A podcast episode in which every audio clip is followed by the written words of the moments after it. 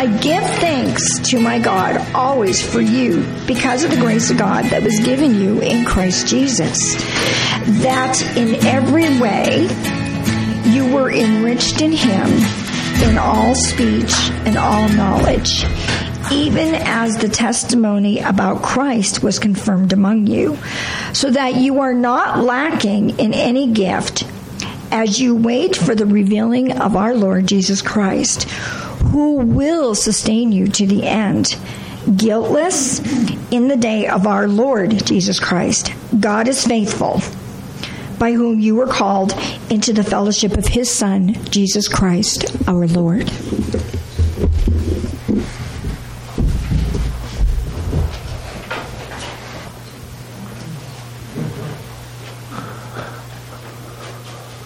Thank you. Oh, it's good to see you this morning. How many of you feel different? Enough said about that. Okay, let's pray. Let's pray. We'll dive into this passage of Scripture. Lord, thank you so much for everything you do.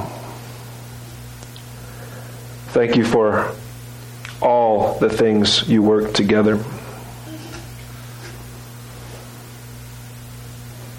And God, this week especially, it's important for us to be reminded about your providence, that you work all things together according to your own counsel and not ours, and that you work them together for our good, even if we worry and fret about the future. God, we ask that your Spirit be with us now. As we look to this passage of Scripture, open our eyes, open our minds and our hearts. And God, through the proclamation of your word, conform us more to the image of your Son, Jesus Christ. Lord, we love you. We love you. We love you. And thank you for everything. In Jesus' name, amen. Amen. I think division is popular today, don't you? That's an understatement. And with all the division we see around us about everything, the text before us today is about unity and loyalty, and I think God has a sense of humor. I think he works things together on purpose. Unity and loyalty, brotherhood and sisterhood of the Christian church, and faithfulness. Which comes down to this loyalty and devotion. In majority circles, do you think there is any sense of brotherhood or sisterhood at all? Say that again. Do you think that people today look to be on one another's teams, or do you think people are always looking for a reason to fight and bicker in our current society? I think, unless you look at like the military and the sense of brotherhood there is in the military, right? Sisterhood in the military, or in law enforcement. By the way, yesterday was National Law Enforcement Appreciation Day. So, so if you served or serve, thank you. Thank you. Thank you for law enforcement. Yeah, absolutely. And today is Sanctity of Life Sunday. Woo! And so there's that. We believe God created all life, and that He set all life apart as holy in some way. That's why Scripture instructs us not to murder, and that's why we value the lives of unborn children who cannot defend themselves. So we just want to make those things known, especially today. Those are important things to think about. But even when it comes to those topics, even in Christianity, there's there's all sorts of division that doesn't really need to be there. People are, generally speaking, and we especially see it, I think, in our own day, faithless people, faithless and unfaithful people. The people reject the God who created them. The people reject the church, which is to bring peace and justice to the earth and to proclaim the good news of Jesus Christ, of salvation through forgiveness of sins. Amen. And people are always looking for a reason, it seems like, to pounce. People are wolves on the prowl, it seems like, looking for opportunities to create arguments and dissension and violence. And in the midst of this sort of culture that has been created not by God's law and not by God's design for church, but by human hands and by human religion and by human governments and by human political parties, and the scriptures speak into that this morning. We're going to see this passage of Scripture in two parts, verses 4 through 8. We're going to see what it means that we are confirmed in the faith, that any local church body is confirmed in the faith. And then verse 9, we're going to see what this thing called faithfulness, loyalty, devotion is really all about. Verse 4, Paul continues writing to the believers in Corinth, "I thank my God, always concerning you, for the grace of God which was given you in Christ Jesus." And if you remember what we discovered last week about the church at Corinth, this is the unhealthiest church in the New Testament. These guys have a problem with Paul. These guys, most of them, don't want to listen to Paul. I think this church sent a letter to Paul asking him some questions, but I really think it was probably one of the elders of the church that was like, Paul knows the answer, Paul knows what we need to do. But the most of the church was probably like, we don't want to hear from that apostle. So Paul, he starts off by recognizing this church as a church, announcing God's grace and peace to the church at Corinth, instead of like returning hate for hate, returning dissension for dissension. He says, grace and peace be with you. And that's what we saw last week.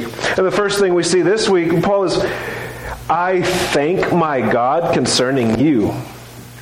This unhealthy church that has been given over to false doctrine and false religious practice, that is ignoring the poor and its community, that is striving for status rather than serving people. They are a congregation of power-hungry people rather than a congregation of people who wash one another's feet. And they don't like Paul, and still Paul says, I thank my God concerning you. How many of you in this room have ever, how many of you have ever had a bad church experience? Right, let's be a little honest here. Yes and yes. We've all had a bad church experience, right? And how many of you ever walking away from that church, leaving on terrible terms, you walk away from that church and you think to yourself, thank you, Lord, for that congregation. That's not the first thing on our minds, is it? But that's what we see from Paul. That's the example that this apostle sets. Now, this is hard for us to swallow, right? It was hard for me to swallow because I've had those bad experiences too, and I wasn't so gracious. I prayed for God's righteous indignation against the congregation. That's what I prayed for. But the example we see from Paul is, I thank my God always concerning you. Isn't this interesting? Why does Paul thank God for this really unhealthy local church, the local church at Corinth? I thank my God concerning you for the grace of God, which was given to you in Christ Jesus. The more I study Scripture, the more I see what it means to to live by grace and to treat others with grace and mercy. And Paul does not thank God for the church at Corinth because of the church's merits. Paul does not thank God for the church at Corinth because of the church's kindness. Paul does not thank God for the church at Corinth because of the church's teaching. Paul thanks God for the church at Corinth because of God's own grace. That by God's own grace, he called a local church into existence and built a community of faith there. And that God himself, by grace, remains faithful to this church in Jesus Christ. And when we think about, say, those of us who have had really bad church experiences, and when we think about those churches where we've had bad experiences, if God has established a church, God has done that on purpose. And we thank God for that congregation, not because of any merit of that congregation, but because of the grace of God. And this, because in the flesh, I want to let him have it. But in the spirit, like, this is the sort of grace God calls us to be a people of thanksgiving in all things, rather than a people of condemnation and complaining. And Paul sets the example for us in his letter to this church at Corinth. And this truth, it applies outside of the local church. So we say, yeah, I've had a bad experience at a local church, and okay, now I know I need to be graceful, merciful. God in his providence, like if I complain about stuff, I'm neglecting the providence of God. Have we thought about that? Like rejecting the fact that God works all things together. And then we think about this truth, the providence of God in all things, and our place as believers, as people who thank God rather than complain about what God has worked together or be a people of condemnation. This truth applies outside the church as well. Now, there are other denominations than ours who believe differently than we do on many points of doctrine and have different practices within their congregational gatherings. And there are other religions like Islam and like Catholicism, which I would classify as a whole nother religion than our own. And Hinduism, and there are cults in the world like Scientology and Mormonism, and we think about those things in light of God's providence, that from among every religious viewpoint, God is saving a people for himself, and it's only by grace any religious viewpoint exists, right? That's it. God only allows other religious viewpoints to exist by his own grace and by his own providence. So, I mean, applied like this even means I thank God for those people. They're wrong. But I thank God for those people because God by his providence He has worked this together for his own glory. That people trying to figure stuff out and think about religion and God and morality, that they're actually drawn. God draws his people out of those religions. This is the great irony with man-made religion, right? That God is actually calling people out of religion into his kingdom. And we believe that his kingdom is properly represented by biblical Christianity, not by one local church or another or a religious viewpoint, but by biblical Christianity, by the biblical text. And then we think about nations established around the world. Nations even where Christian persecution seems to reign supreme. And if we believe in the providence of God, we believe he is the one who works all things together, and we believe none of those nations exist by accident. And that as long as those nations exist, this is what the book of Revelation is about now, which we'll look at during our lunch study. I won't start preaching the book of Revelation right now. But it's all of those nations by God's providence, and they continue to exist because God is accomplishing His work and calling His people who are among those nations to Himself. When He is done doing that, He will do away with the nations of the world, and His nation will be the only nation left. All of this by God's providence, and our response to everything we see in the world, every nation, every religion, every denomination, and every local church is just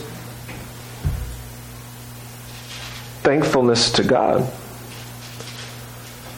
Because through all of that, what we see is this crazy mess is beautifully orchestrated by God to accomplish His purposes. No matter who's in charge from a human perspective, God He will have the last laugh always. His will be done. So we thank God always concerning others, other local churches and other denominations and other religions and nations around the world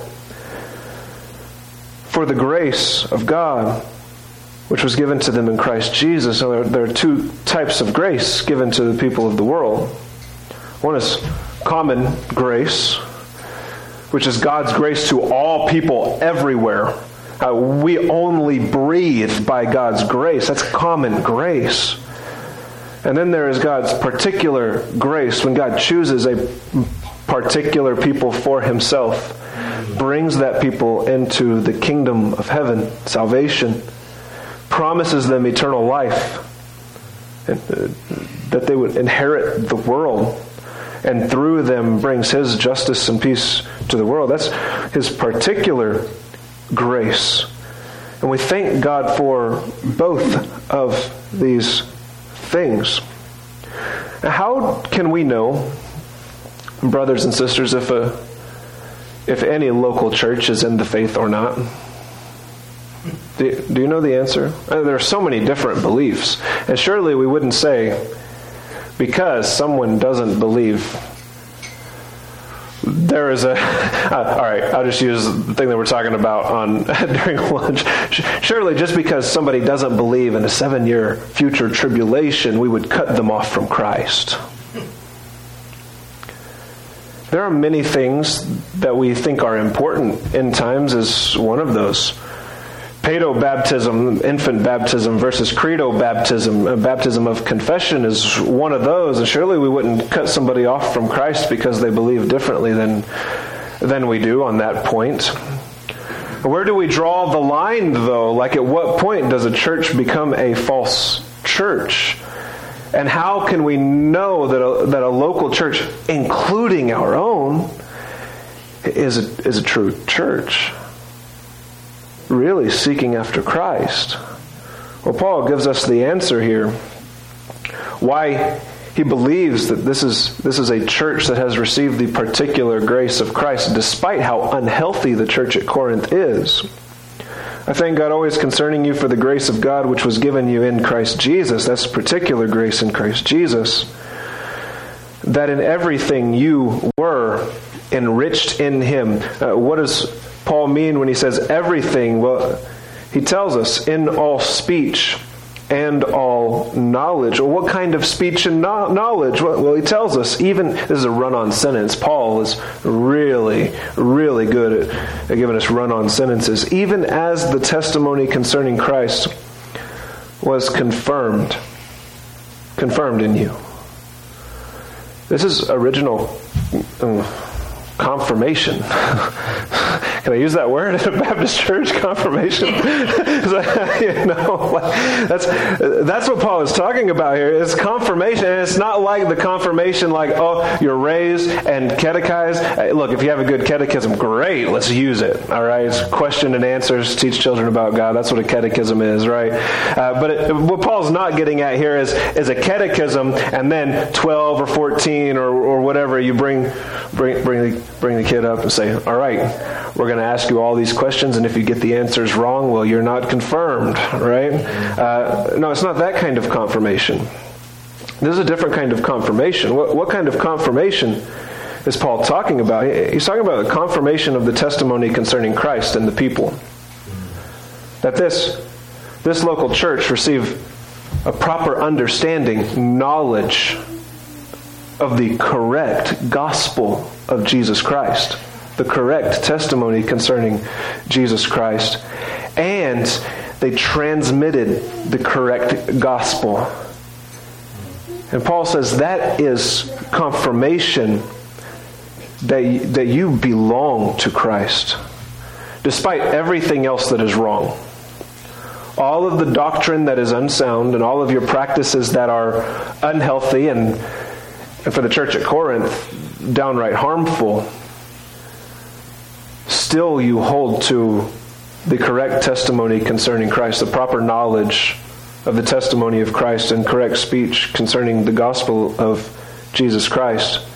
And Paul recognizes that, and he says, because of that, you were confirmed in Christ. It's original confirmation. Paul spent 1.5 years pastoring the church at Corinth. He gave them the correct gospel, and the church received it then and transmitted it. After 1.5 years, he left, entrusting the ministry to the elders there in the church at Corinth. And that's what he's talking about, is their original confirmation, the testimony concerning Christ was confirmed in them. When we think about the local church, our own local church included, that is the confirming sign, is the correct gospel of Jesus Christ.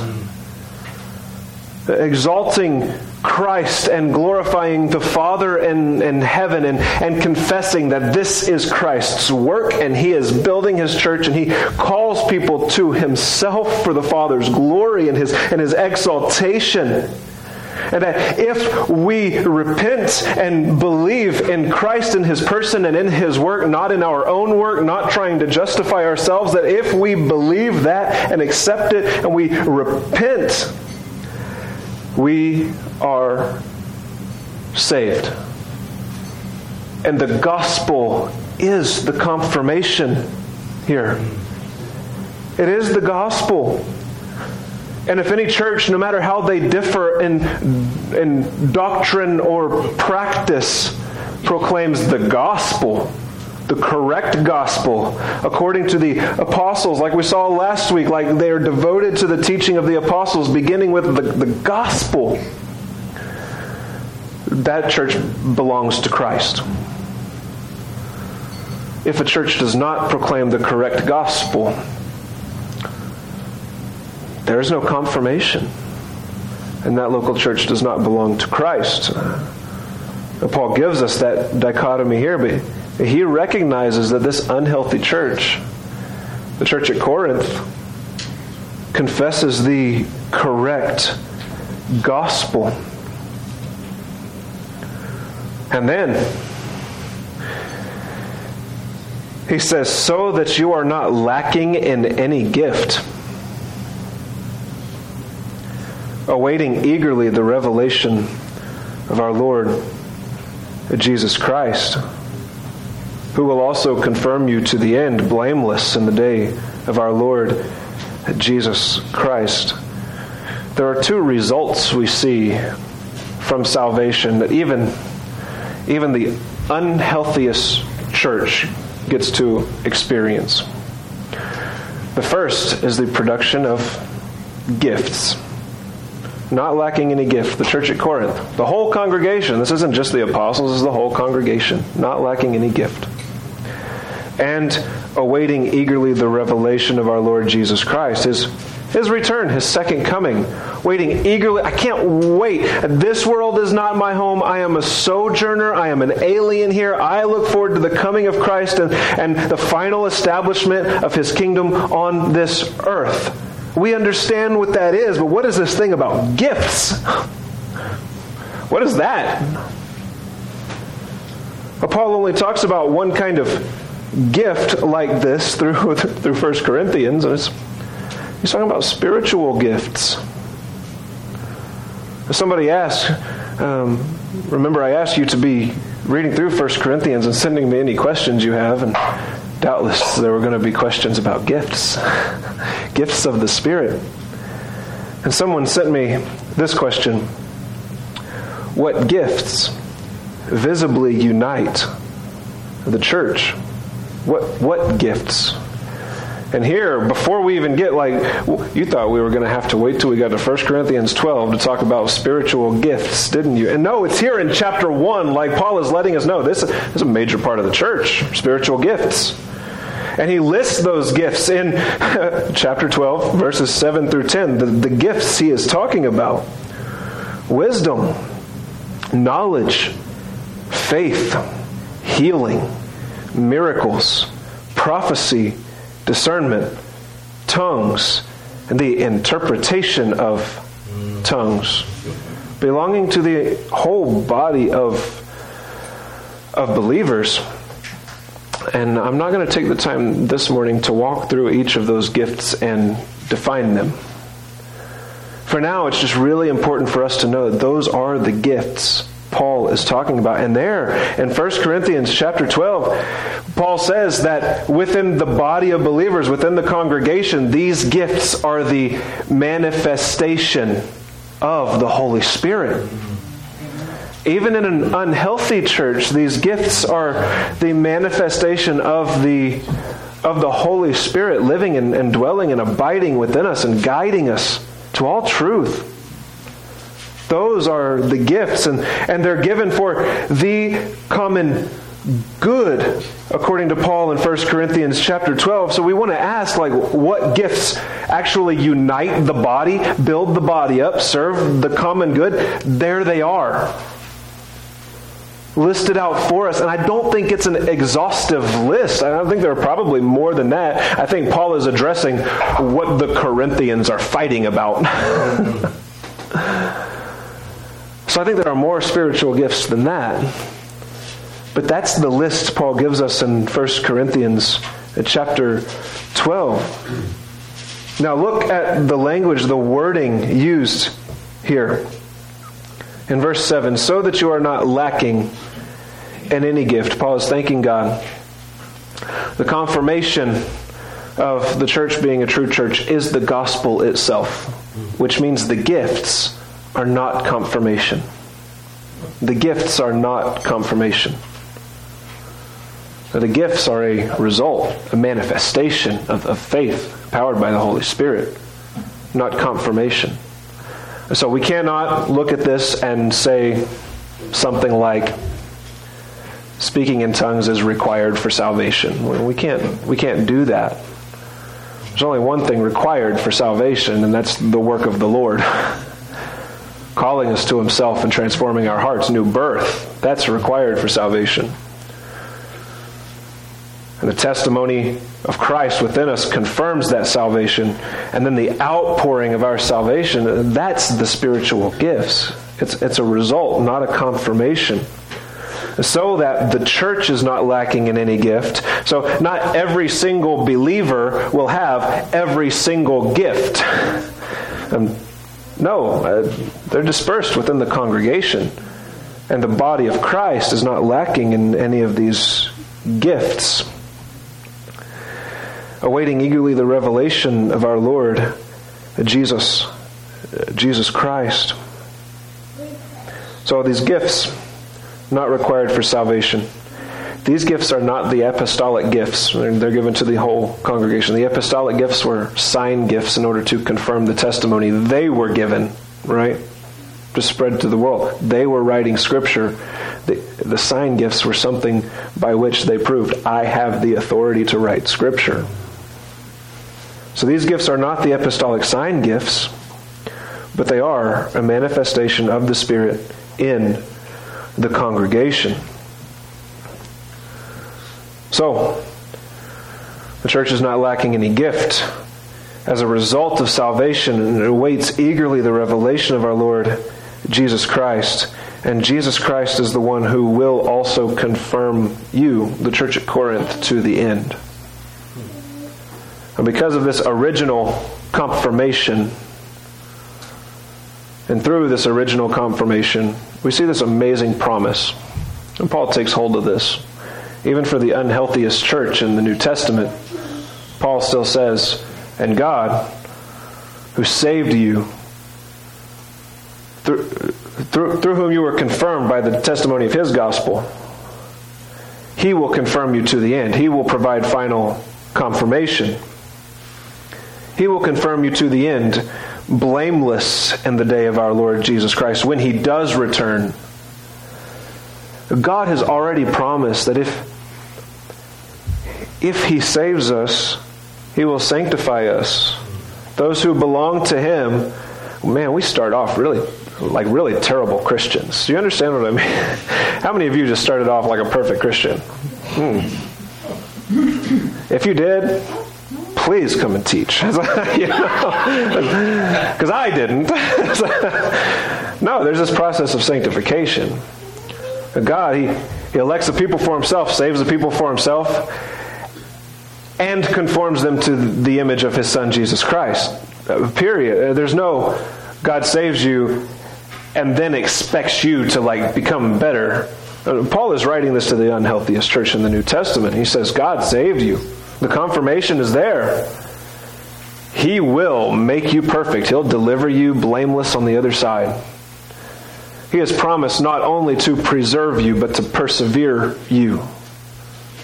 You have been saved and you are being saved. That's perseverance of the saints. You know, that's what it is, right?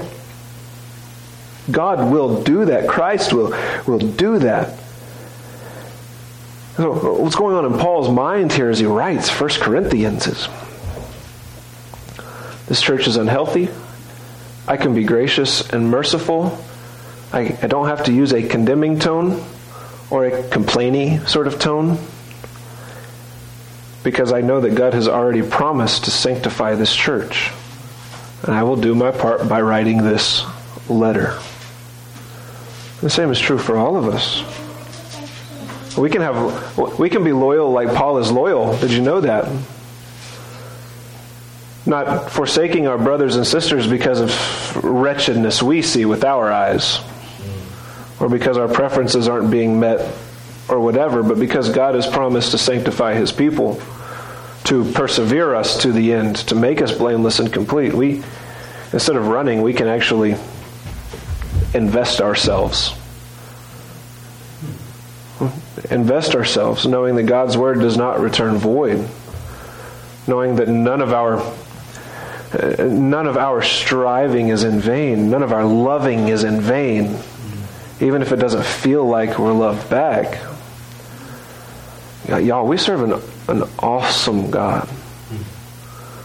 And the only God who empowers us toward that kind of love, which, surprise, we'll see in 1 Corinthians 13 after Paul talks about spiritual gifts.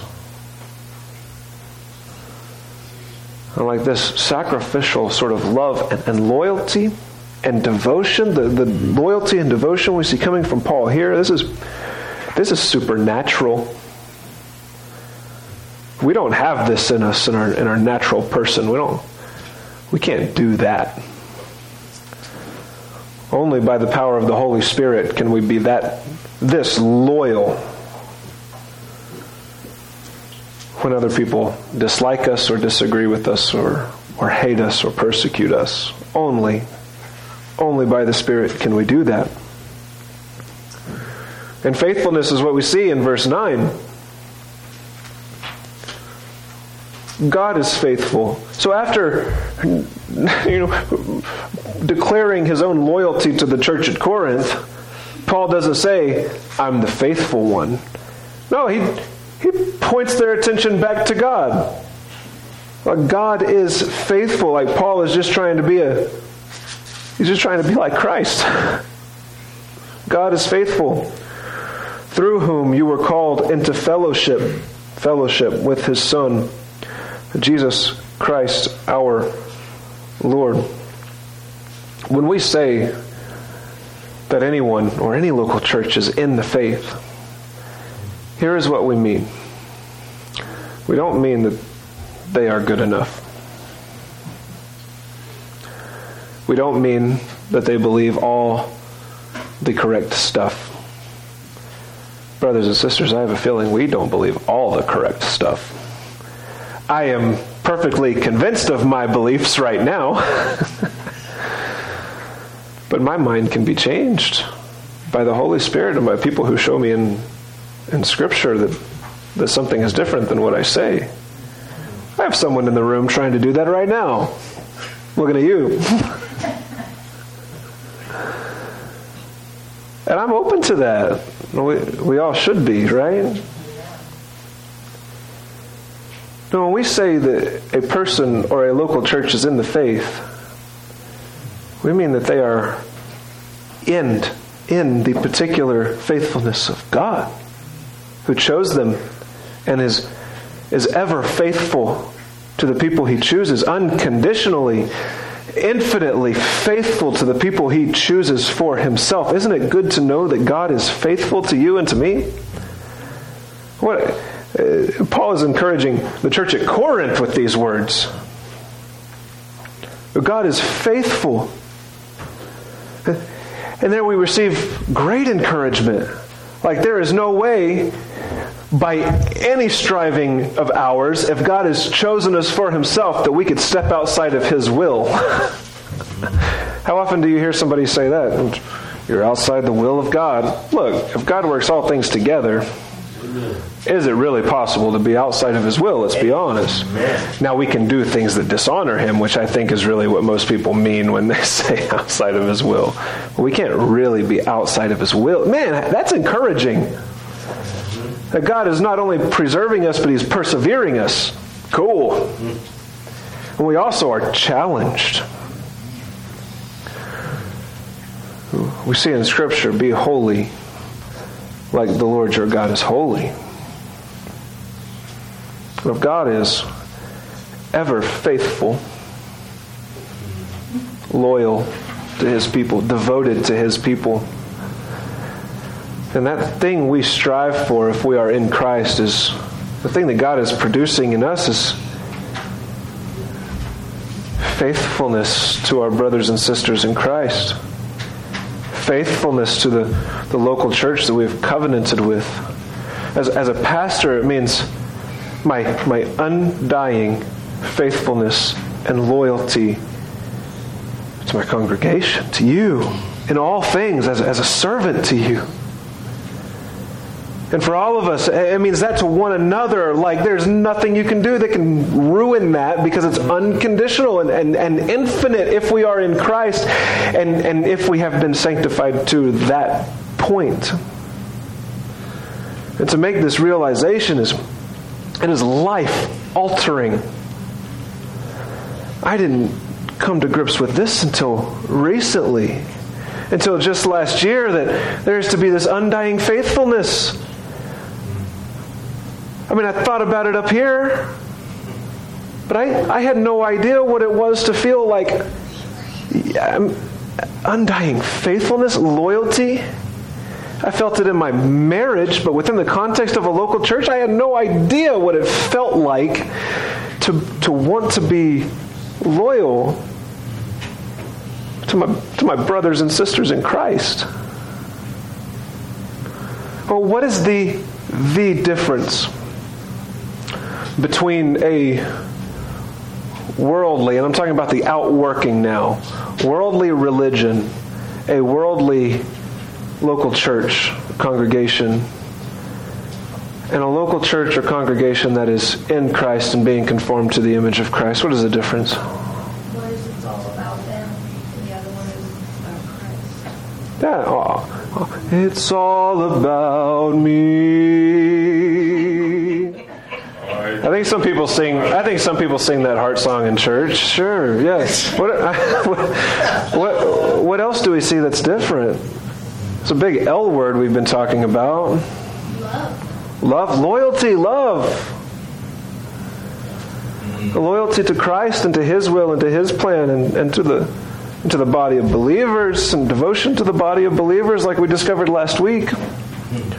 I listed a few differences here between worldly religion or worldly local church and biblical Christianity, a biblical congregation ruled by Christ. Worldly religion is individualistic. I believe what I believe. I can do church all by myself. I don't need anybody else. I'm going to retreat from that because I'm happier when I'm gone. Individualistic.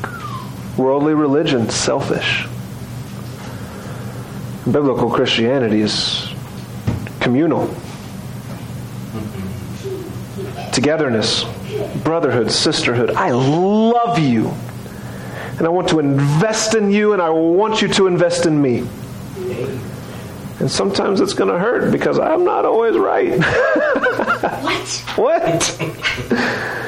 None of us are. I mean, we couldn't do discipleship if somebody was always right. There would be no iron sharpening iron. There wouldn't be that, right? It's kind of silly to think that I am absolutely correct in everything I believe. That's kind of a silly notion. Things happen in the world every day that prove me wrong, I'm sure. I can say I'm perfectly convinced of what I believe. I can say that. Of course, I wouldn't believe it if I wasn't. But there's this discipleship thing that happens. We need each other. We need each other to become perfect. We don't become perfect unless we are changed, and we're not changed unless we're with the body of believers, sharpening one another like iron sharpens iron. Worldly religion, and this is primarily the case within worldly versions of Christianity, we see this church hopping phenomenon, which is really bizarre when you think about it. I'll go to this church and stay until I see something I don't like, and then I'll try out the next church, and then I'll try out the next church, and try out the next church. And we're perpetually trying out churches with no commitment. There can't be any growth. There can't be any sanctification when we live like that. Biblical Christianity is devotion and loyalty, covenanting with the church body, saying, hey, I want to be a member here. I want to covenant with this community. I'm going to be here, and I'm going to invest, and I'm going to let others invest in me, and I want to be perfected and conformed to the image of Christ. That's biblical Christianity, biblical church membership. Turns out church membership actually matters. Interesting, right? In worldly religion, worldly local churches, we retreat because we see wretchedness within the congregation. How many times do you hear that? Oh, that congregation is too full of gossip. I don't want anything to do with that. I'm just going to stay home and watch YouTube. Retreating because of wretchedness. That's worldly religion. It's individualistic, selfish. Instead of investing, we complain and retreat. Biblical Christianity invests to encourage others on to love and good deeds. It's edification. I see gossip. Let me go to the person gossiping and build them up, not retreat because the wretched church, I hate that group because people are imperfect. Guess who else is imperfect? Yeah. So we invest instead of retreat. In worldly religion, in the worldly local church, people retreat because their preferences aren't being met. Look, that's a social club, not a church, if that's what's happening. Right? Well, preferences aren't all bad. But we are to be about the will of our God, not our own wills. In biblical Christianity and a biblical local church, we are interested in serving one another's good, washing one another's feet. There's nothing about my preferences that says, yeah, I just really want to wash somebody's feet today. We deny ourselves, take up our crosses, and follow Jesus. Worldly religion, people retreat because of hardship, and biblical Christianity perseveres for others' good. Look, those of you who have sons or daughters, grandchildren, do you forsake them because they give you a hard time and they're a little difficult to deal with sometimes? Never. Why would we do that to the church? We persevere for others' good. A worldly religion and worldly local churches are competitive. Oh, we need to do things better than the church down the street so we can get more people in here than are there.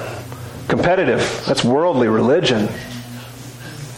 Biblical Christianity, the biblical local church, is supportive, wanting to build up other local churches, wanting to invest in them, have a conversation. We want to build one another up doctrinally and practically. And the only competition that should exist between Christians, outdoing one another in love, stimulating one another on to good deeds. And football. That's the only competition that exists between Christians. Not this, I'm better than you, but this, no, let me take the place of a servant. Let me build you up. And the churches that are false churches quickly reveal themselves when they respond to that with hatred, right? Because that's what happens. Like, you say, hey, let's build one another up. And they say, no, we're better than you. We don't need you. It's a sure sign that another church probably at least isn't healthy, right? But as far as a healthy church is concerned, we are supportive. And that's between Christians, local churches. We're going to apply it outside of that. Communities, nations. If there's life on other planets, worlds. Sorry, my Trekkie's coming out a little bit. Now, 1 Corinthians is so important because when Paul he's reminding us just about what basic Christianity is, what it just means to live like a Christian. And like the church at Corinth, it's easy for us to start off well and then get on our high horses about all sorts of things. And 1 Corinthians it brings us back down to the cross. That uniting factor between all Christians and the fact that we are all given gifts to build the body up, not to tear it down. It reminds us how we are to think about other people and other local churches and other denominations and religions and nations. This is a humbling message. Well, all of Scripture really is humbling, isn't it? I'm reminded of a song. Can I sing again for you this morning? Somebody told me, it was you, Miss Priscilla. I really liked it when you sang during that message. All right, I'll do it again. This is a secular. Can we sing secular songs in church? Absolutely. Freebird.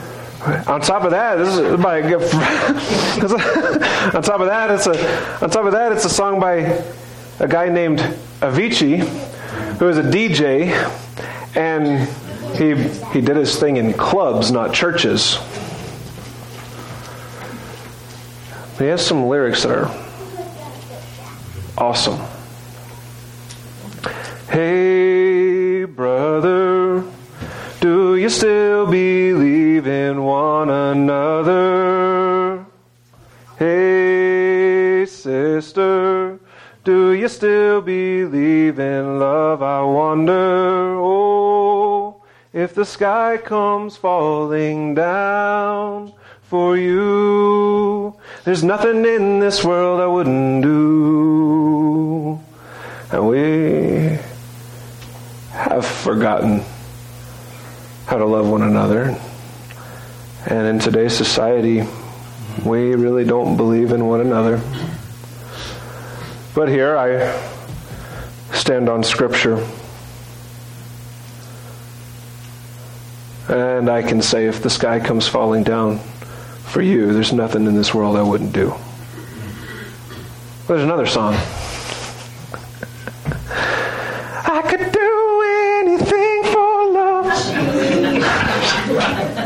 No, I love you. And that should be our commitment to one another. The Christian faith, biblical Christianity, is built on loyalty, mutual respect, devotion, faithfulness, It's built upon the faithfulness of God. And as Christians, the children of God, we take after our Father, God. May we strive to be faithful, loyal, devoted to one another. We are family. All right. I'm going to be done now, right? We come to our time of confession.